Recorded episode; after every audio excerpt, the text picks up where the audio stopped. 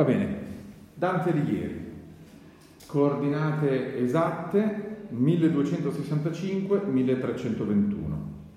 Eh, insomma, prendiamo tutto col beneficio dell'inventario, ma su queste due date non dovrebbero esserci dubbi. Lo conosciamo, celeberrimo, forse il più famoso autore della letteratura italiana del mondo, mm, dove quando, quando ci mettiamo a raccontarne però eh, particolari della biografia, eh, dobbiamo per forza scendere a patti con eh, la scarsità delle fonti e l'inattendibilità anche delle fonti stesse. Molti documenti sono scomparsi, altri sono stati alterati eh, per dare di questo autore, che poi era anche un personaggio politico di primo piano del panorama fiorentino della fine del XIII secolo, questa immagine o quella, insomma, a seconda delle necessità.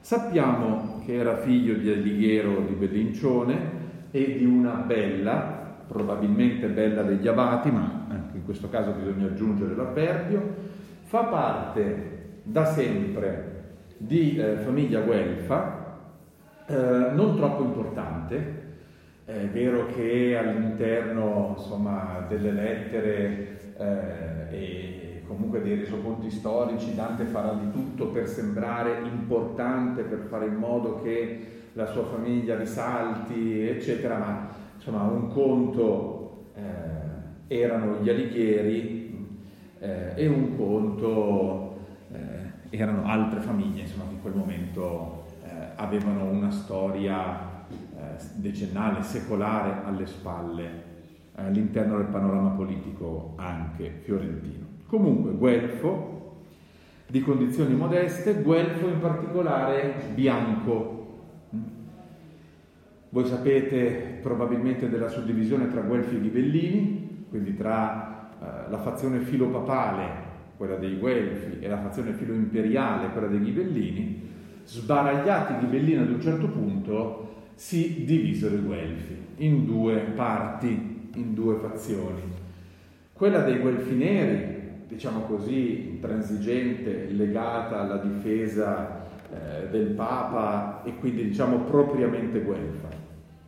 Quella dei Guelfi bianchi, di cui faceva parte Dante, invece, ehm, un po' più sbilanciata verso una mediazione tra le due parti, quantomeno. Eh? Magari non proprio, eh, diciamo così, filo imperiale e basta, Dante non si può dire che sia filo imperiale eh, all'interno del demonarchia e lo studieremo, insomma Dante, come dire, eh, compie una distinzione tra i due poteri e cerca di eh, attribuirne a ciascuno le funzioni caratteristiche però sicuramente un po' più amica dell'imperatore che non la fazione dei Guelfi neri. Nell'85 sposa Gemma di Manetto Donati, di cui sappiamo eh, eh, hanno almeno tre figli all'interno del matrimonio e tanto vi si deve sulla biografia di Dante, poi all'interno delle sue opere troveremo degli spunti eh, ulteriori. Passiamo a questo punto ad analizzare la formazione di Dante, cioè su che cosa si costruisce culturalmente l'autore della Divina Commedia che abbiamo già detto essere il punto di cristallizzazione massimo eh, di sintesi anche massima della cultura medievale. Periodi di formazione sono tre. Un periodo retorico-grammaticale, un periodo filosofico-letterario e un periodo filosofico-teologico.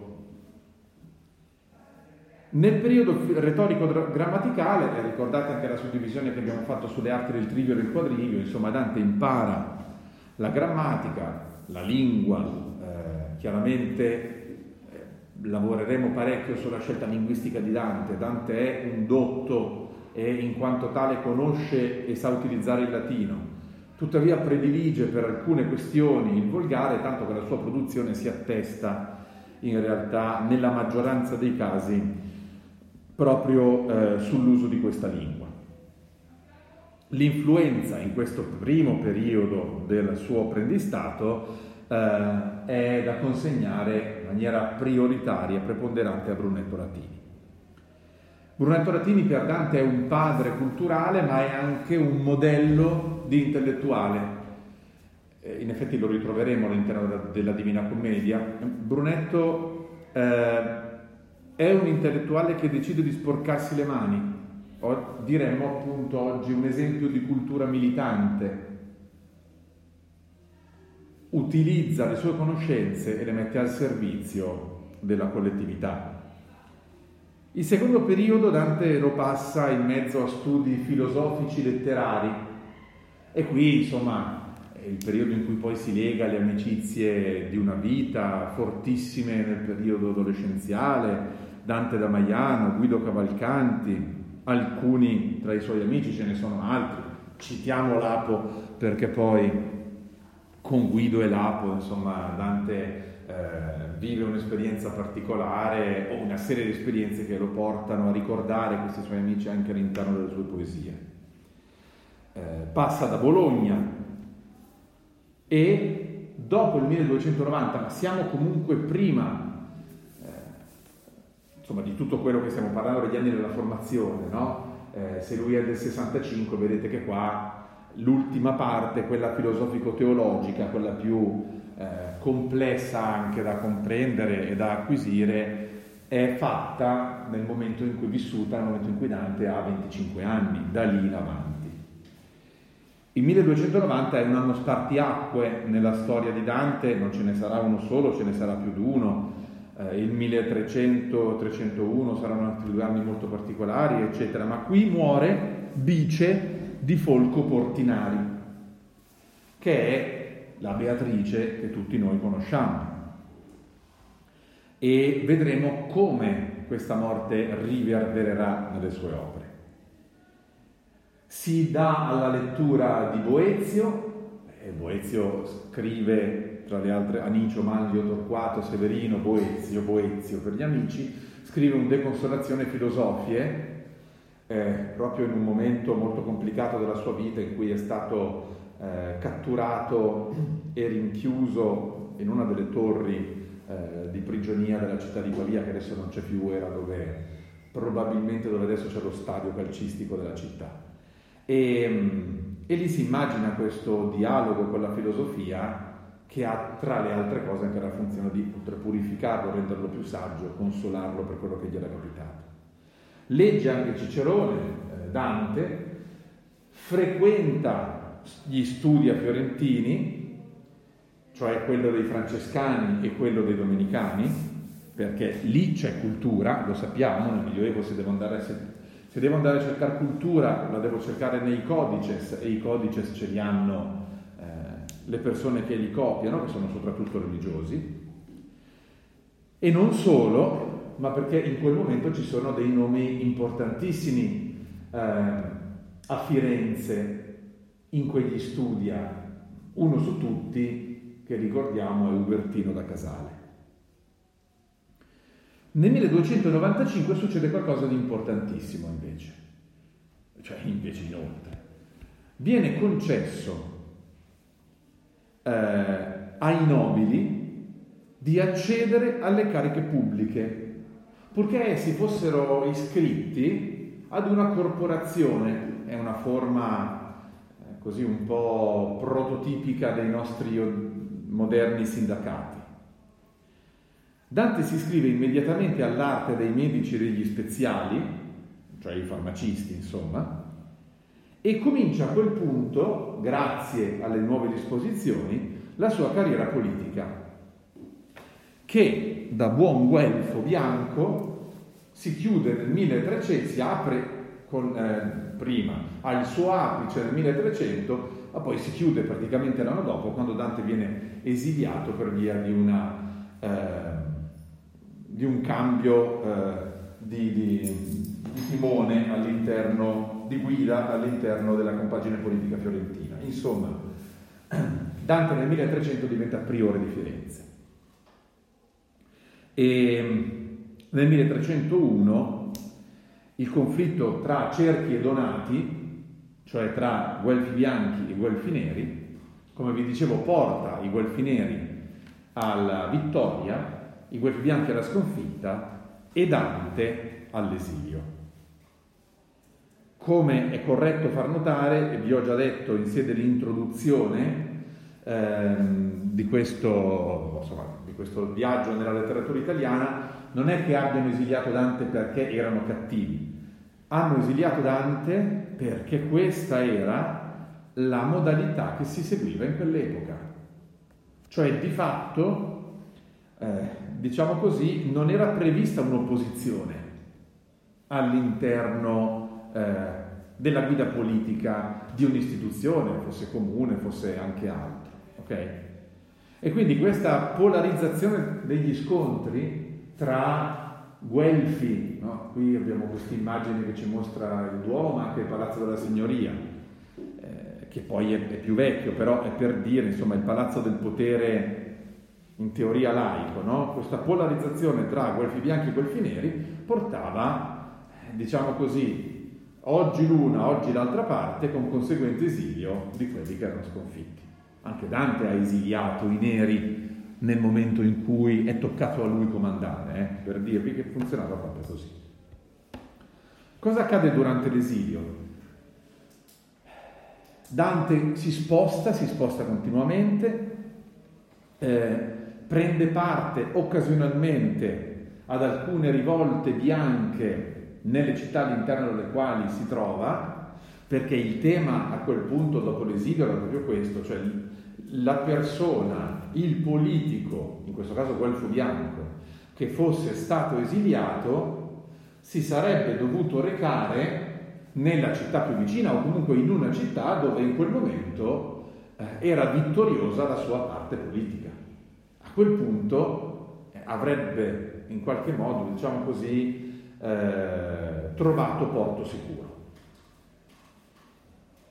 Sappiamo, l'abbiamo già citato, che, un, che eh, nella prima metà del XIV secolo, proprio all'inizio del XIV secolo, i filo imperiali, e non solo loro in realtà, perché ci sono anche eh, i mercanti, da un certo punto di vista, seguono con interesse questa storia, eh, salutano con grande, con, speranza viva la discesa di Enrico VII o Enrico VII, eh, in Italia, un imperatore che avrebbe potuto, e secondo Dante e tanti altri avrebbe dovuto riprendere il posto che spettava all'impero e risistemare le sorti, ovviamente, di coloro che si erano battuti per eh, difenderne le posizioni, ma il problema è che poi Arrigo VII muore prima che possa fare alcunché e quindi Dante e tutti coloro che in questo imperatore avevano sperato rimangono con un pugno di mosche in mano.